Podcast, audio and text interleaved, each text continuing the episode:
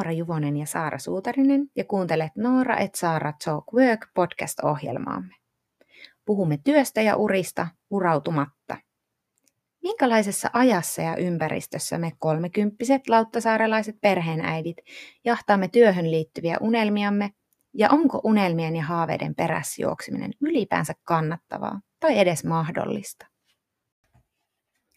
Tervetuloa kuuntelemaan pilottijaksoamme, jossa kerromme koulutustaustoistamme, työuristamme ja siitä, miltä työnhaku tuntuu.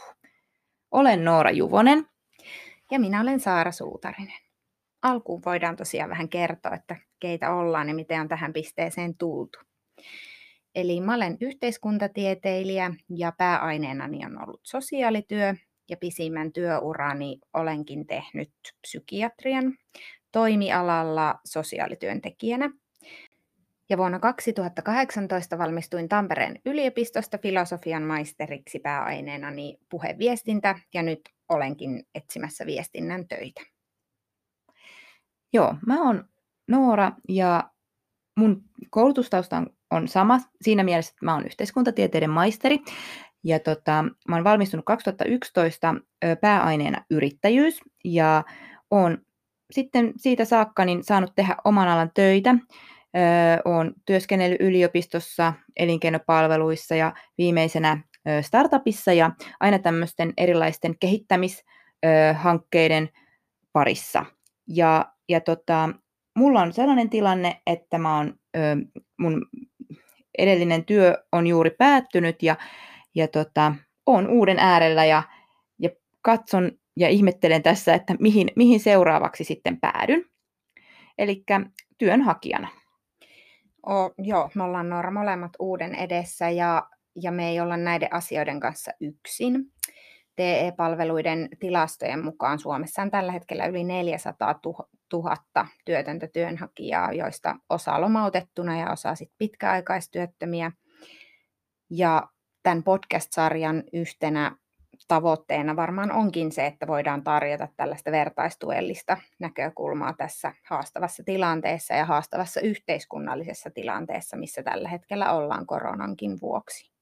Ja samalla tavalla tietysti me itse reflektoidaan sitä, missä, missä, missä ollaan ja kuinka päästään tästä eteenpäin. Että tämä on ollut todella mielenkiintoista suunnitella ja nyt toteuttaa tätä podcastia, koska, koska me, me saadaan siitä sitten itse kanssa sitä vertaistukea.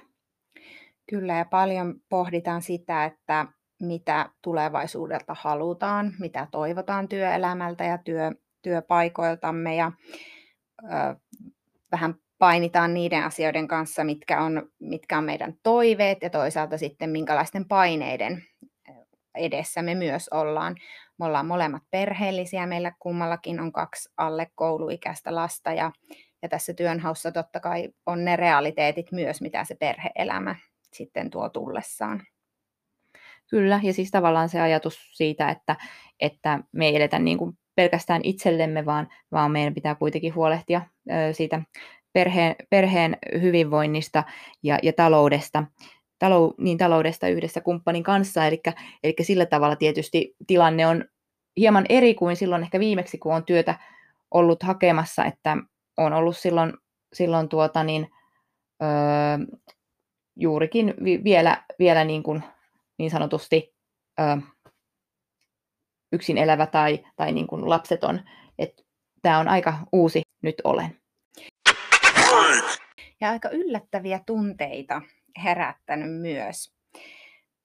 Musta tuntuu, että mä oon ainakin aika semmoisissa ristiriitaisissakin fiiliksissä välillä ollut ja hyvin paljon kokenut epävarmuutta ja pelkoakin tulevasta ja siitä, että miten tämä työnhaku edistyy. Ja, ja ehkä se ristiriita itselläni tulee siitä, että kun on työnhakija ja, ja käy haastatteluissa ja on siinä tilanteessa, että sitä omaa asiantuntijuutta pitäisi osata myydä, pitäisi pystyä brändäämään itseään ja, ja olemaan itse varma ja ainakin niin kuin esittämään itse varmaan. Ja, ja sitten samaan aikaan kotona onkin hyvin paljon tällaisia epävarmoja fiiliksiä ja pelkoja siitä, että pystynkö ja osaanko ja, ja löytääkö sitä unelmiensa työpaikkaa. tunnistan Saara itsestän, itseni tuosta ihan yhtä lailla, että työnhaku on, on tuota, kyllä aika semmoista raadollista loppupeleissä. Siinä on aika paljaana. Mutta sitten toisaalta mä oon ollut aika positiivisestikin yllättynyt siitä, että, että nyt on, semmoinen, on ollut itsellä semmoinen aika pysähtyä ja miettiä, että mihin seuraavaksi. Että siitä on saanut myös energiaa ja semmoista niin kuin, ö, positiivista innostusta ja, ja tota, ö, jotenkin tuntuu, että itse asiassa tämä työnhakutilanne, mikä itsellä on ja meillä molemmilla, niin se on myös uusi mahdollisuus. Ja, ja sitä pitää niin kuin myös muistaa ajatella niin, että, että tota, vaikka tilanne on epävarma eikä siitä tulevasta työstä ole vielä varmuutta eikä, eikä tarkempaa tietoa, niin meillä on oikeasti nyt mahdollisuus niin kuin miettiä, mihin me ol, halutaan olla menossa ja, ja tota, toisaalta niin kuin on, on mahdollisuus ottaa, ottaa tota yhteyttä sellaisiinkin toimijoihin esimerkiksi, mihin ei olisi niin kuin ollut aikaa tässä aiemmin ottaa yhteyttä. Kyllä, ja se pysähtyminen tuo ehkä just sen mahdollisuuden, että pystyy ajattelemaan, saa, saa aivot hengähtää sen verran, että miettii, että mitä se niin sanottu unelmien työ sitten olisi. Ja jäin pohtimaan tota omaa käyttämääni termiä, että, että onko sitten edes mahdollista tässä vaiheessa, onko, onko se tähtiin kurkottamista miettiä, että mikä olisi se unelmatyö onko tämä pysähtyminen nyt tehnyt sen mahdolliseksi, että voi miettiä, minkälaisia odotuksia ja toiveita siitä työelämästä ja työpaikasta on. Niin, siis mä oon Saara samaa mieltä, että on aika tärkeää, että on tämmöinen mahdollisuus tullut, että voi pysähtyä. Että mekin tiedetään, että kun me ollaan niin kuin paahdettu työelämässä ja meillä on pieniä lapsia ja se on ollut sellaista niin kuin jatkuvaa sää, säätöä kaiken suhteen, niin, niin tuota, se on toisaalta niin kuin ihan tervetullut tämä, tämä mahdollisuus, mutta toki toivon, että pian, pian se unelmien työ tulee vastaan ja, ja se, että, että kun ollaan oltu molemmat päästy haastatteluihin ja tehty ihan lukemattomia työhakemuksia, niin totta kai toivon, että, että pian kuitenkin koittaa se hetki, että sitten se molemminpuolinen niin kuin, tota, ajatus siitä, että hei, tässä on meidän uusi työntekijä ja itse sitten koen, että tässä on, on mun tuleva työnantaja, niin, niin tota, että sellainen tilanne tulee. Joo, totta kai toivoo, että se kova työ palkitaan tai, tai se kova työ palkitsee, koska työhakemusten tekeminen on aika työlästä itsessään, vai mitä olet mieltä? Kyllä, siinä saa niin kuin, öö, tavallaan varsinkin silloin, kun puhutaan semmoisesta työnantajista, joka ei ole entuudestaan välttämättä tuttu ja joudut tekemään ne aika tarkkaakin taustutusta siitä, että mitä, mitä tämä työnantaja tekee ja, ja minkälaiseen suuntaan se on menossa, minkälaisia tavoitteita ö, tällä organisaatiolla on ja minkälaisia arvoja ehkä se haluaa edustaa, niin se on aika aika tota, niin semmoinen kokonaisvaltainenkin juttu, että pääsee sit siihen kiinni, että, että, että samalla kun tietenkin pohtii sitä itse työn, työn kuvaa, joka, joka niin kuin haettavaksi on ilmoitettu. Kyllä, se sisältää paljon taustatyötä, että oppii tuntemaan organisaatiota tai tietämään siitä enemmän.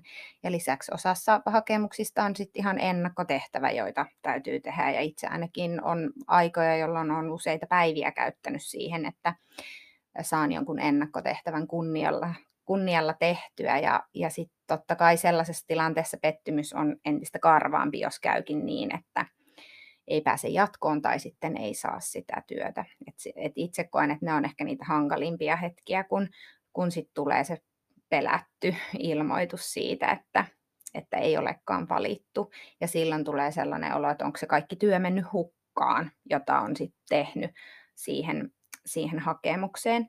Mutta totta kai ajattelen, että se työ ei ole siinä mielessä mennyt hukkaan, että niin mä tota, olen samaa mieltä Saara, että, että siis työn hakemusten laatiminen on aikaa vievää ja haastavaa, mutta niistä oppii.